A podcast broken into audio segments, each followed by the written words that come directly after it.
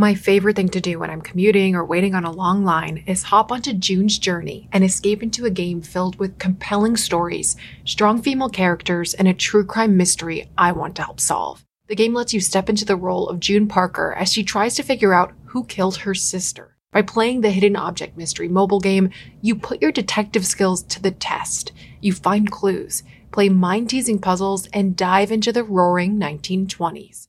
I'm on chapter 4 and still trying to figure out how these clues will help me crack the case of who did it and why. But I can't do it alone. June needs your help, detective. Download June's Journey for free today on iOS and Android. Angie's list is now Angie, and we've heard a lot of theories about why. I thought it was an eco move. Fewer words, less paper. No, it was so you could say it faster. No, it's to be more iconic. Must be a tech thing. But those aren't quite right. It's because now you can compare upfront prices, book a service instantly, and even get your project handled from start to finish. Sounds easy. It is, and it makes us so much more than just a list. Get started at Angie.com. That's A N G I, or download the app today. They were a charismatic couple that seemed to be on the brink of the perfect life together. He loved his wife. He was crazy about her. He was the happiest I've ever seen him. Until a harrowing discovery shatters their future. 911, what are you reporting? I found a deceased person. Ankles were still duct taped together, duct tape on each wrist. Detectives soon have an unexpected suspect in their sights. She's active in her church, did a lot of work for the community. She helped people. And a trove of long buried family secrets suggests there's more to the murder than meets the eye. Suspicions about an affair. Any reason why he would be at your guys' place? I really don't have any idea. I can't think of a logical thing that makes sense. He lost control. It just got out of hand. Detectives will soon discover that some family secrets can have deadly consequences. That's really what did it. That's what pushed her over the edge. Kind of screwed up, didn't I? State of shock. Why? I just didn't understand it.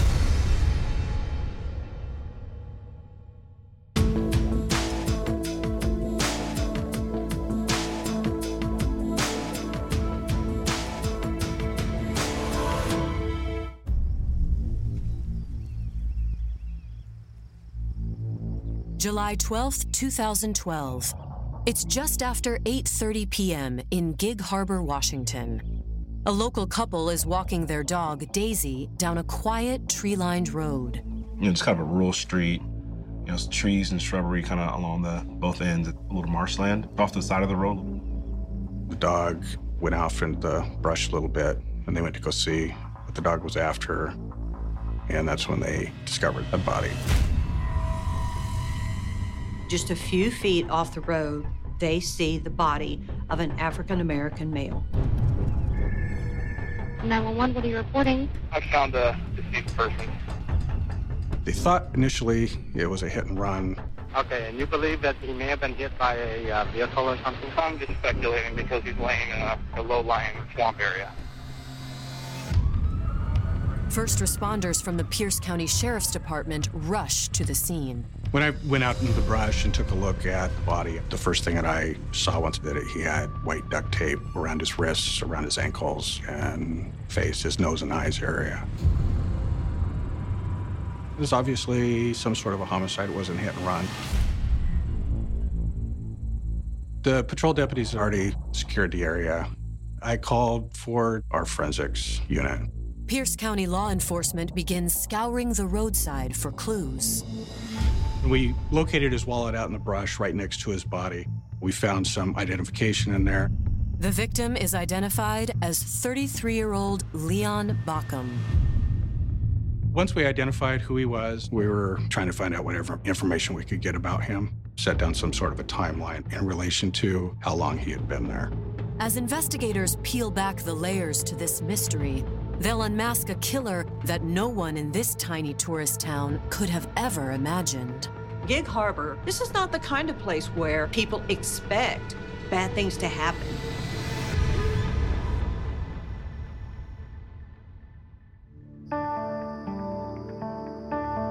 Born in 1978, Leon Baucom grew up in a tight knit family in the nearby city of Tacoma. Leon was our first child, and his sister was born 15 months later. So they were pretty much raised like twins. We spent a lot of time together. I mean, every summer we were gone somewhere. Then We went to camps. We went to Disneyland. We went to, you know, we'd go swimming, all kind of stuff. He was very close with his sister, Rachel, but his grandmother was his rock. There was a big part of what drove him, you know, was to make her proud. Not only did Leon have an unyielding drive to succeed, he had the brains to back it up. He was super intelligent. As soon as he got into something, he wanted to know everything about it, and he did whatever he could to learn it. He kind of had this presence about him where people it kind of just commanded respect. Leon's confidence served him well in 2001 when 23 year old Leon began dating 21 year old Yumiko Roberts. Miko is a very gorgeous woman, and she just had this magnetic personality. People would just want to hang out with her, and she attracted a lot of attention. Leon was convinced he'd found his soulmate. For Yumiko, a struggling single mother, Leon was just what she was looking for. Any girl's gonna want to be with a guy that they can feel safe around. I think that's what initially drew her to him. She was ready to settle down, you know, and he was ready to settle down. She had already had a kid and, you know, just ready to start a family. He was so proud. He was like he had hit the jackpot, you know. I could just see his the look on his face.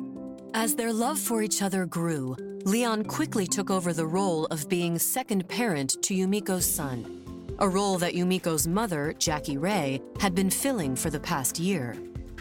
You could just tell that Jackie and, and Miko were very, very close. Jackie did everything for her. She was very protective of her. Having Jackie by her side was a blessing for Yumiko, whose struggles as a single mother began when she was a teenager. She went to college at University of Las Vegas. She was there for about, I think, two years, and then she got pregnant with her son and came home. The boyfriend has left her, and this is when Jackie steps in. Jackie was basically raising that child until Leon got in the picture. She's very giving. She does a lot for like the people that she loves. When Yumiko married Leon Baucom in 2008, Jackie supported her daughter every step of the way. By 2012, Yumiko and Leon had two more children of their own. Jackie did a lot of caretaking for the kids. Like she would babysit the kids a lot. You could tell that she loved her grandkids for sure. Like she was always around, always giving them what they need. Jackie's help at home with the kids allowed Yumiko to be a successful working mother. She wanted to get out of the house, so she started working customer service for a cable company. Yumiko had stayed home with the children, and he had been the sole breadwinner of the family. And so when she was working, they were in a good financial spot. But on the evening of July 12th, 2012, their picture perfect family is ripped apart when Leon's body is found off a rural road in Gig Harbor, Washington. When we found him there, it was obvious that he'd been there for a few hours. My next step was to try to figure out who would want to do this. A closer look at the body gives detectives more insight into their victim's final moments. Leon had been shot once. The entrance wound was in the upper back. That led me to believe that he was shot during some sort of a scuffle.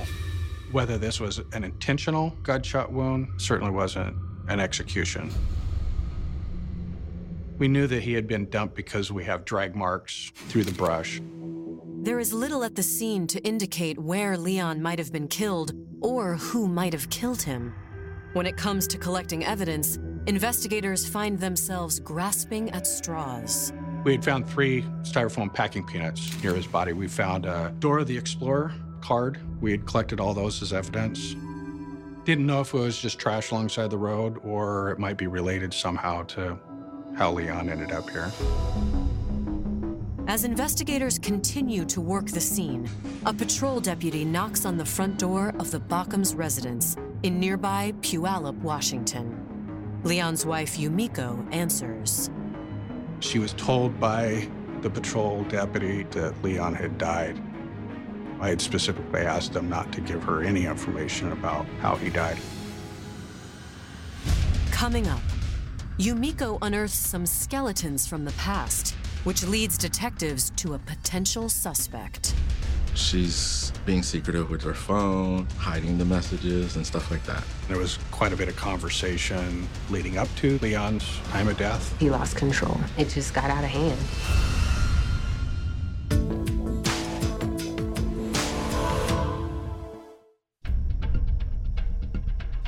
On the evening of July 12, 2012, 33 year old Leon Baucom's body was found along a remote stretch of road in Gig Harbor, Washington.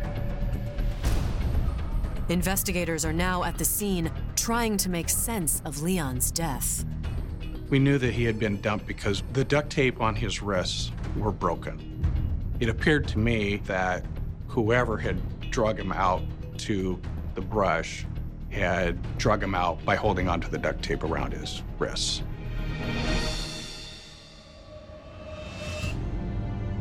Upon hearing of her husband's death, Yumiko breaks down. She becomes distraught. She is very upset. Once she collects herself, Yumiko notifies the rest of her family of her husband's death. Yumiko called me. She says, they found a body and they believe that it's Leon's. I said, What? Then I immediately hung up the phone and I was bawling my eyes out. My sister tells me they found Leon and he's dead. They found his body, and that's the last thing I remember. I couldn't believe it. I didn't understand what happened. I certainly didn't think murder.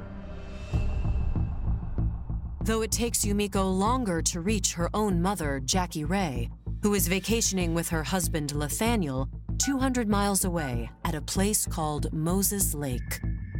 Jackie's response is, I have got to get home immediately. But there's a storm, and there is no possible way that we can get home. While stunned family members try to make sense of the unfolding tragedy, Detective Mark Murad arrives at the Baucom's residence just before 3 a.m. When we went to the house, we sat down with Amiko. We talked to her about her whereabouts, whether they were having any relationship problems at the time. Through her tears, Yumiko admits that while she loved Leon, in recent months they'd hit a bit of a rough patch. According to Yumiko, it all started when she went back to work. She had been home for so long and hadn't been out, and now she's out and she's getting all this attention. She's a beautiful girl. The way she dressed was very provocative, and Leon didn't like it. Yumiko felt like Leon was a little, you know, she felt like he was controlling. So apparently, Leon installed a tracking app on Amiko's phone, something that would allow him to see her location on his phone. And he had had that on her phone for some time. Amiko was aware of it. Yumiko says she tolerated Leon's jealousy because she was sure it would eventually subside. However, a few weeks back on May 30th, things took a much darker turn. They were having a discussion, and then it just kind of escalated. It just got out of hand, and he ended up putting his hands on her. He had allegedly punched her in the eye. She said that she had fractured her eye socket during that incident. When Miko's mother, Jackie, found out what happened, she immediately notifies police. When you have a domestic violence problem, the court automatically gives you a temporary no contact order. Yumiko tells police that she and her husband were trying to put the incident behind them. We're trying to work on it, we're trying to repair it. Hopefully, you know, we can get this restraining order, you know, lifted. He was staying at the house. Not every day, you know, but he was staying at the house a lot. Yumiko tells police that Leon had stayed at the house the night of July 10th. The next morning, though, Leon's extreme jealousy returned. She had dressed up too much to his liking to go to work. There was an argument over how she was dressed, and she ended up just leaving, going to work. When Yumiko's shift was over, she was still angry from the argument and decided it was time to put some real space between her and Leon. While Leon was working the night shift, I afforded Amiko the opportunity to pack some clothes for herself and the kids and leave and go to the hotel up in Federal Way. According to Miko, she checked out of the hotel that next morning and returned home with the children. Yumiko tells police that she assumed that Leon had spent the night of July 11th at his grandmother's home in Tacoma. There were times that he would stay with his grandmother because he had a fear that he might get caught with Amiko at the house in violation of that no contact order. But there's one detail that's troubling investigators. When we were talking with her, not once through the entire interview did she ask where we found him or how he died. It's a detail that certainly raises a red flag for detectives. It may be possible that Miko was lying because in a murder investigation, you always look at the people closest to the victim. When police visit Leon's grandmother, she tells detectives that Leon was supposed to stay with her the night of the 11th, following the fight with Yumiko. She told us that Leon had called and said that he was going to spend the night. When she got up in the morning, she saw that Leon wasn't there. His white SUV wasn't out in the parking lot. However, Leon's grandmother says that when she returned home later that day, his white SUV was in the parking lot, but Leon was still nowhere to be found. Somebody had to have brought that car back and parked it in the parking lot because he was dead. The revelation suggests one thing Leon Baucom probably didn't die at the hands of a stranger. Whoever killed him obviously knows where his grandmother lives. The following morning, investigators reach out to Leon's family, who provide them with even more details about the couple's rocky last few months, including what had truly sparked Leon's rage the day he struck Yumiko in the face. He had suspected that she was having an affair with somebody at work. She's being secretive with her phone, text messages at certain hours, you know, hiding the messages and stuff like that. He'd gotten a phone call from someone that worked there and said, Leon, you need to come and check on your wife because something's going on here that's not right. So Leon shows up and talks to the guy. And the guy basically says, I know she's your wife, but I don't care. According to Leon's family, shortly after that confrontation, he found racy messages from the man on his wife's phone. And that's when he lost it. That's when he slapped her. If Amiko is having an affair, that is definitely going to add to the suspicion that she had a hand in her husband's murder. I had a pretty strong suspicion she was somehow involved. Coming up, a new observation leads detectives down a different path. He was found within a mile of her house. That was a huge red flag. And a new witness comes forward. We received a call. He wanted to give us information. She's too upset, so she wants to talk in person.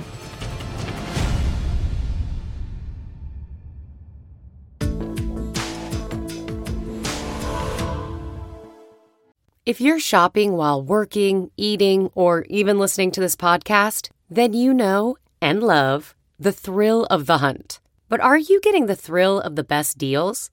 Rakuten shoppers do. They get the brands they love with the most savings and cash back. And you can get it too. Start getting cash back at your favorite stores like Urban Outfitters, Sephora, and Nike. And even stack sales on top of cash back. It's easy to use, and you get your cash back through PayPal or check. The idea is simple. Stores pay Rakuten for sending them shoppers, and Rakuten shares the money with you as cash back. Download the free Rakuten app and never miss a deal. Or go to Rakuten.com to start getting the most bang for your buck. That's R A K U T E N. Do you ever wonder where all your money went? Like every single time you look at your bank account? Honestly, it's probably all those subscriptions. I felt that way too until I got Rocket Money. Rocket Money helped me see all the subscriptions I'm paying for, and it was eye opening. Between streaming services, fitness apps, delivery services, it all adds up so quickly. Rocket Money is a personal finance app that finds and cancels your unwanted subscriptions, monitors your spending, and helps lower your bills. Rocket Money has over 5 million users and has helped save its members an average of $720 a year with over 500 million in canceled subscriptions. Stop wasting money on things you don't use. Cancel your unwanted subscriptions by going to rocketmoney.com slash Wondery. That's rocketmoney.com slash Wondery. rocketmoney.com slash Wondery. Less than 48 hours after 33 year old Leon Baucom's body was found, dumped in a remote corner of Pierce County, Washington, investigators wonder if Leon's troubled marriage to his wife Yumiko may have been the catalyst behind the murder. We had learned later Leon had had some suspicions about Yumiko having an affair. Yumiko adamantly denies any affair had taken place. It just kind of escalated and just out of anger, and you know, not definitely not a good move, but he did hit her. When investigators scour the domestic violence report related to the incident, the location on the report immediately piques their interest.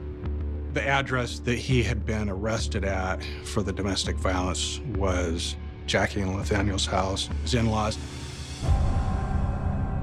When the investigators look into the proximity of Jackie's residence to where the body is found, then it becomes interesting. We thought that was a little suspicious that he was found just a mile from their house. At that point, we wanted to talk to everybody that was involved in that domestic violence incident. Investigators ask Yumiko's mother, Jackie Ray, and her husband, Nathaniel, to come down to the station.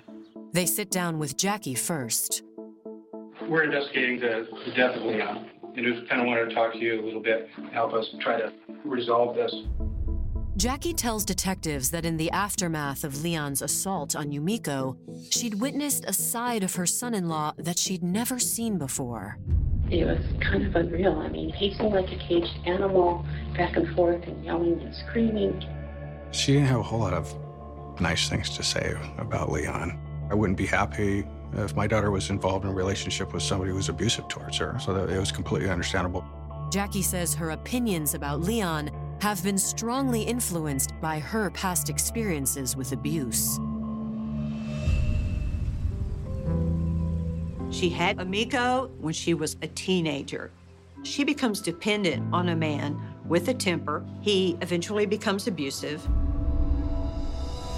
Jackie eventually found the courage to leave Yumiko's father. Once she was on her own, Jackie worked hard to set a good example for her daughter, Yumiko. She always instilled their grades were number one. Like, always go to school, like, work hard. In 1993, Jackie went on a blind date with a forester named Nathaniel Ray. The two hit it off immediately. They're looking for companionship. They're looking for somebody really to connect to.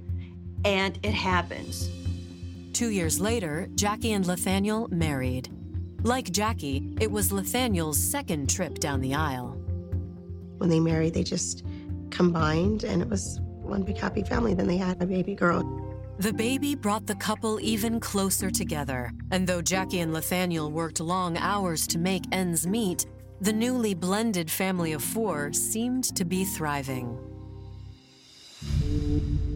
Given her own troubled marriage to Yumiko's father years earlier, Jackie pleaded with her daughter to walk away from Leon. Advice Yumiko apparently ignored. She took him back. Jackie claims that at first, Leon seemed to embrace his second chance. But over the past few weeks, his behavior had grown erratic again. It was more the last month or so than ever, but yeah, he would be okay, and then he would just be kind of crazy. For Jackie, it all came down to one word control. He was jealous over nothing. What about this friend that started all this? Is he a potential threat? Maybe somebody that would do something like this? I don't think so. Detectives then turn their attention to the location of Leon's body. Any idea why we'd find him where he was? Anybody he knew out there that he had socialized with? According to Jackie, she and Nathaniel weren't even in town when Leon's body was discovered. They had been camping with friends almost 200 miles away at Moses Lake since July 10th. That's when Jackie disclosed that she and her husband didn't drive over together to go camping, that she had stayed home. She talked about some errands she had to run. Jackie tells detectives she planned to leave the morning of the 11th, but once again was delayed. Miko calls Jackie and she says, Leon and I have had another fight. Jackie is distraught and she says, That's it. I'm fed up. I'm getting you a hotel room, gather the kids, and get out of there. Jackie told us that she had driven up to Federal Way to pay for the room. Jackie says she spent a second night at home and then drove up on the morning of the 12th to join Nathaniel and their friends at Moses Lake. And that's where she was when Yumiko notified her about Leon's death. I texted her and said, There's a thunderstorm. I'm going to wait till it passes. When investigators interviewed Jackie's husband, Nathaniel Ray, he confirms the timeline of Jackie's statement and seems equally confused about how Leon's body ended up in Gig Harbor. Any reason why he would be at your guys' place? I really don't have any idea. I can't think of a logical thing that makes sense for him to be out there. After speaking with Jackie and Nathaniel, investigators inform them that they're free to go. But before detectives can corroborate their statements, they receive word that Leon's autopsy is complete. I learned that Jackie was actually still in Pierce County during the time frame that Leon had been killed. The medical examiner estimates that Leon was initially shot sometime between the night of July 11th and early the morning of July 12th. The fact that she was in town still, the fact that he was found within a mile of her house, that was a huge red flag. As detectives are poring over the autopsy results, they receive a call that sheds new light on the case. From Ron Pratt, who's a close friend of Leon's. He wanted to give us information that, that would be helpful. According to Ron, he had been on the phone with Leon the night police believe the shooting occurred. Ron said that he had received a call from Leon on Wednesday and told him that he had been in an argument with Miko.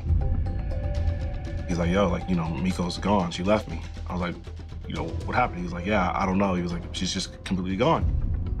According to Leon, he hadn't been able to reach Yumiko all day, but that around 10:30 that evening, he received a call from his mother-in-law, Jackie.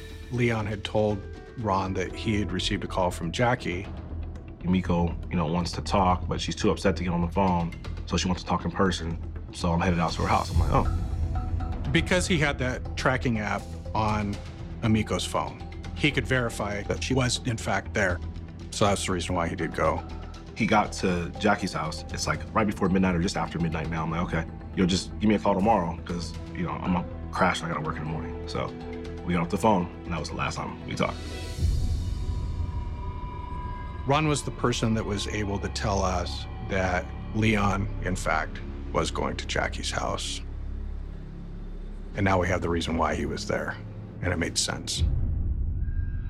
After talking with Ron on the phone, I was relatively sure Amiko and Jackie were at the house when Leon was killed, but I still had issue with the fact that it would have taken people of a lot bigger stature to be able to load him up into a vehicle, unload him, and actually drag him out into the woods.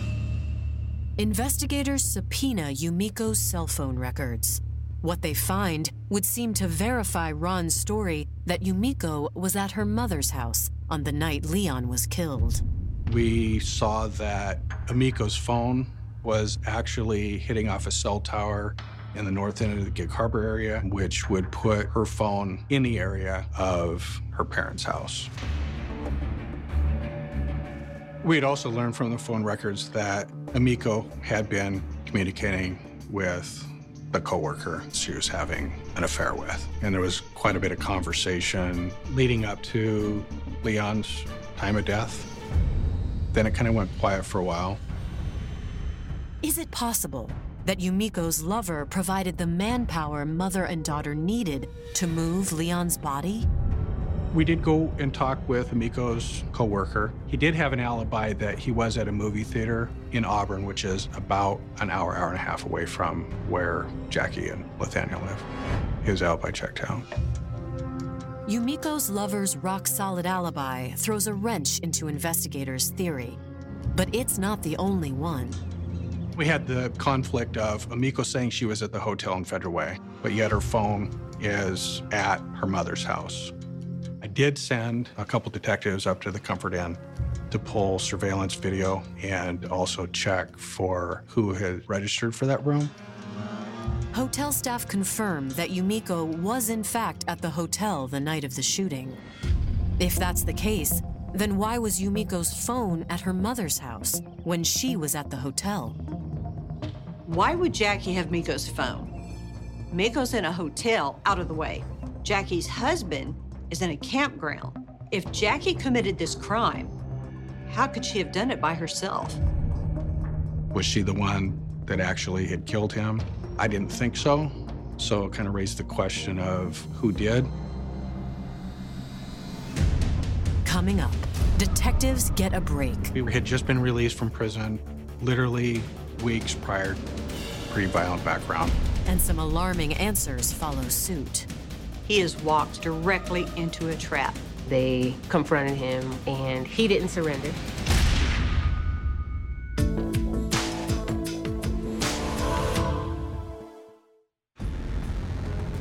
It's been nearly two weeks since Leon Baucom's murder, and police in Pierce County, Washington are convinced that his mother in law, 49 year old Jackie Ray, is somehow involved. I had a very strong suspicion. She knew exactly what the story was, but we needed a little bit more time to put things together. Detectives subpoena Jackie's phone records. As they review her call log line by line, something catches their eye. We saw that she had been texting with a phone number that we didn't know who that belonged to. She was discussing with this person that Leon was on his way over, asking this person to hurry up and get over there, and that person was responding back saying he was on his way. Our next step was to find out who the subscriber was. While they wait for the phone company to provide additional info about the number in question, investigators continue their search for additional evidence. We applied for a search warrant for Jackie and Nathaniel's house, and the following day, we executed a search warrant on the house. We searched the entire house. We didn't find anything really remarkable. Before they leave, detectives take a look in Jackie's van. But there was this cardboard box inside Inside that box were the same popcorn shaped packing peanuts that we had located by Leon's body. On the floorboard of her car, we also found a handful of Dora the Explorer cards. While the discovery doesn't prove murder, it does connect Jackie to the crime scene, a fact detectives waste no time imparting to her. I could tell that she was really nervous. I just kind of threw out at her that we had her text messages and we had talked with Leon's friend, Ron, and we knew that Leon was there at the house. Jackie startled me at that point. She looked at me and she said, I didn't pull the trigger. So I knew she had involvement at that point. I just needed to figure out who that person was who actually did pull the trigger. We really didn't have enough to arrest her for murder at that point. Thankfully, the phone company notifies them that they've identified the individual Jackie was texting an ex con named Lewis Barker. Lewis Barker had just been released from prison literally weeks prior to this. We looked into his background. He has a pretty violent background and has had several run ins with the criminal justice system. Armed with new evidence, investigators request another sit down with Jackie. She agrees, but only if the meeting can take place at her attorney's office. Before investigators can question Jackie about her connection to Lewis Barker, she starts in on her son in law, Leon, all over again. It was a constant, almost every single day, she would call me and say, I, I can't do this, I can't sleep. Jackie says in the days prior to Leon's murder, Yumiko had begun to fear for her life. She was scared. She goes, What am I going to do, Mom? I can't do this. I'm going to go crazy. He's going to kill me. Jackie says that Yumiko's fears came to a head when Leon allegedly brought up a painful chapter from Yumiko's past. He was escalating to the point that he had said to her or brought up the subject of her father. Your ex-husband? My ex-husband was somewhat abusive. I was able to get out of that situation. But he had remarried. He had three children and was in the midst of a divorce. He shot his wife and then he shot himself. He knew how sensitive she was to that. And she really thought he was crazy enough to do that. I thought he was crazy enough to do that. Jackie says that's when she decided to reach out to an old friend of hers, Lewis Barker. Jackie and Yumiko were friends with Lewis and Lewis's wife. They were close enough with each other that they knew that Lewis had just recently been released from prison. He's from the neighborhood, and just I've heard that he just kind of was always in and out of trouble, you know. Jackie told us she had contacted Lewis Barker, and she asked him if he would have Leon killed. He wanted ten thousand dollars. And did you agree to pay him ten thousand? I said I couldn't get it all at once. And I said, I can get you some, maybe more than half. And he said, that's okay, we can work it out. Jackie subsequently made a withdrawal from her bank account for $8,000 and made the down payment. Jackie says that on July 11th, she met Yumiko and Yumiko's children at the hotel in Fedway. Jackie paid for the room. Jackie told us she had taken Yumiko's phone while she was at the hotel, brought it back to her house because she knew Leon had placed that tracking app on the phone. Her plan was to call Leon to ask him to come out to the house to talk with Yumiko. I called him eventually and said, Do you still want to talk? And he said yes. He specifically asked me, Are you going to call the police? And I said, If you're going to stay calm, if you are going to leave, if I asked you to leave, I'm not going to call the police. She knew that he would use the tracking app to verify whether she was there or not. The original plan was to get Leon into that house, kidnap him, and take him somewhere else to murder him. Once she was back in Gig Harbor, Jackie texted Lewis to let him know it was time. She told us when Lewis showed up that there was another male there with him. She didn't know him and she had never met him before. He was white or maybe a light Hispanic. I remember a hat and I remember a gray sweat jacket. Were either of them armed? They just had a gun. The three waited until Leon pulled into Jackie's driveway around 11:30 p.m. Leon knocked on the door. She opened the door, invited him in. Once he entered in the living room, that's when Leon realized that there were two people there waiting for him. Leon has realized he has walked directly into a trap. They confronted him and he didn't surrender. They had a gun and he lunged to fight back. Jackie tells detectives she was too scared to watch what happened next. She turned and walked out and went onto the back deck.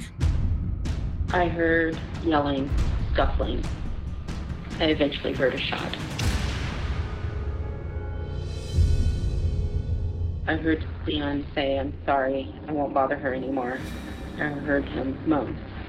I don't know how long it went on, but then Lewis comes in and says, I need a plastic bag or something too, so that I don't get any blood in the car and I'm taking your car. And I said, okay. I gave him a tarp, I gave him the keys to my car. With Leon clinging to life, Jackie, Lewis, and his accomplice used duct tape to bind Leon's wrists and ankles. She watched as they packaged Leon up into the tarp and loaded him up into her car. Jackie went back inside to clean up, while Lewis and his partner dumped Leon's body in the marsh less than a mile away. Then, the two men returned to take care of one last detail. They took Leon's Escalade back to Tacoma and dropped it off. She later withdrew some more money from her bank account um, to, to make final payment to him. Before they conclude the interview, Jackie wants to make sure one thing is clear. Jackie is adamant Miko knew nothing about this plan. What finally pushed Jackie over the edge was that domestic violence incident. She had a fear that her daughter would be killed. She didn't see any other way for Miko to get out of this relationship unless he was dead. Jackie felt helpless, not knowing what to do, like helpless for her daughter, didn't know how to help her daughter, scared for her daughter. Following her confession, we placed her under arrest for murder in the first degree.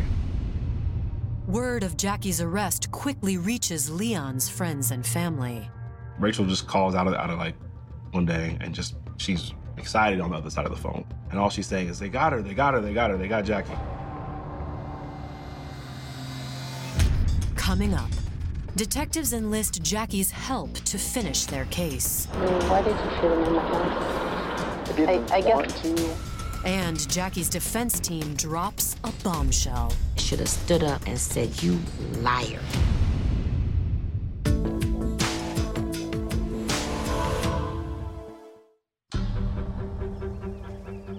Investigators in Gig Harbor, Washington have just arrested 49 year old Jackie Ray for the murder of her son in law, Leon Baucom. In exchange for her cooperation with the investigation into Lewis Barker, Jackie is allowed to plead down to second degree murder. We had worked out a deal with her and her attorney that she would cooperate in a wiretap and have a conversation with Lewis Barker. Jackie arranged to meet Lewis at a restaurant. Kind of screwed up, didn't I? You do. You said this does never haunt you. I'm feeling a little haunted at the moment. Just a It'll get better in time. Okay. Yes. Lewis told her, you know, just to relax, that everything would be fine. Can I ask a question? You don't have to answer me. You can't. I mean, why did you shoot him in the head? I, I guess. Lewis replied back to Jackie that that wasn't his intention, but he didn't know that Leon was going to put up a fight. That kind of sealed the deal for Lewis. Lewis's statement is enough for a warrant. On August 10th, he is placed under arrest.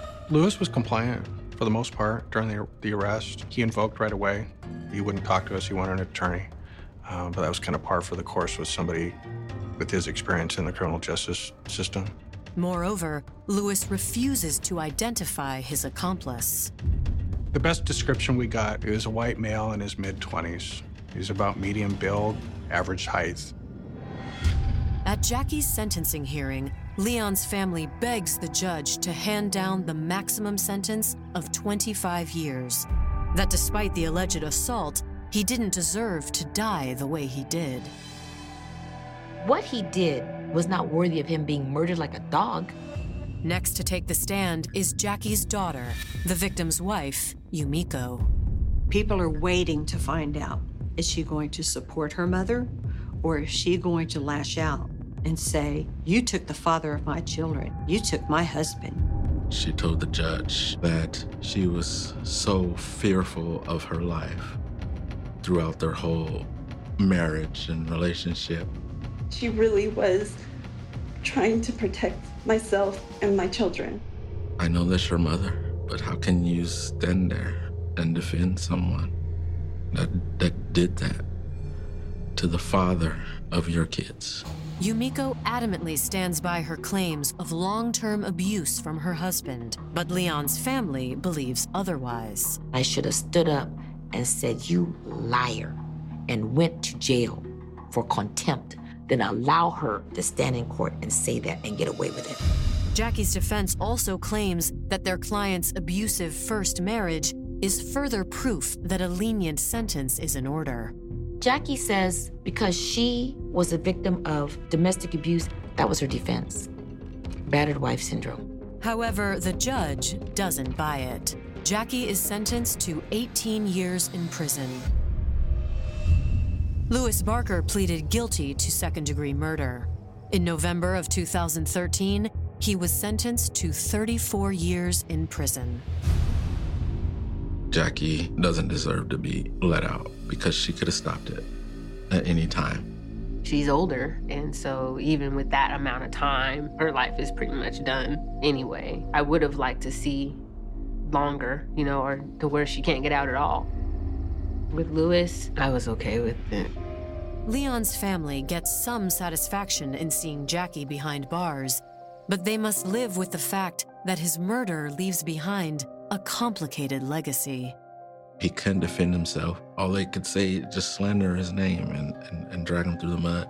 It was just horrible. It was horrible. Hearing it, it was horrible.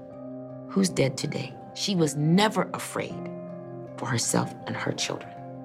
She did not live in fear, and her children never did. Leon was a good provider. He was a loving father, a loving husband.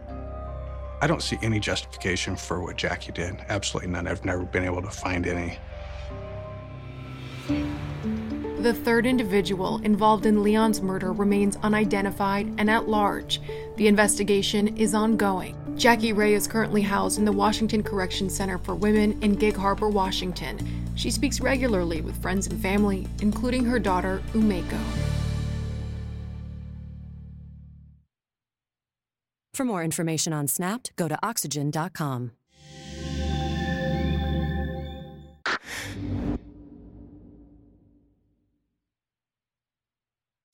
Welcome to Pura, the most pristine, safe, climate stable city on Earth. A haven amidst the wreckage. Here, you're safe from heat domes, superstorms, water bandits in the outer lands. There's no crime in Pura, no murder, no suicide. And best of all, there's no cost to join us. In Pura, we promise to keep you safe. They killed her! You took everything! In a world that doesn't feel so safe anymore, we're waiting for you. Here, in Pura. The Last City is a new scripted audio drama from Wondery. Enjoy The Last City on the Wondery app or wherever you get your podcasts. You can binge all episodes of The Last City right now, ad-free on Wondery Plus. Get started with your free trial at wondery.com/plus.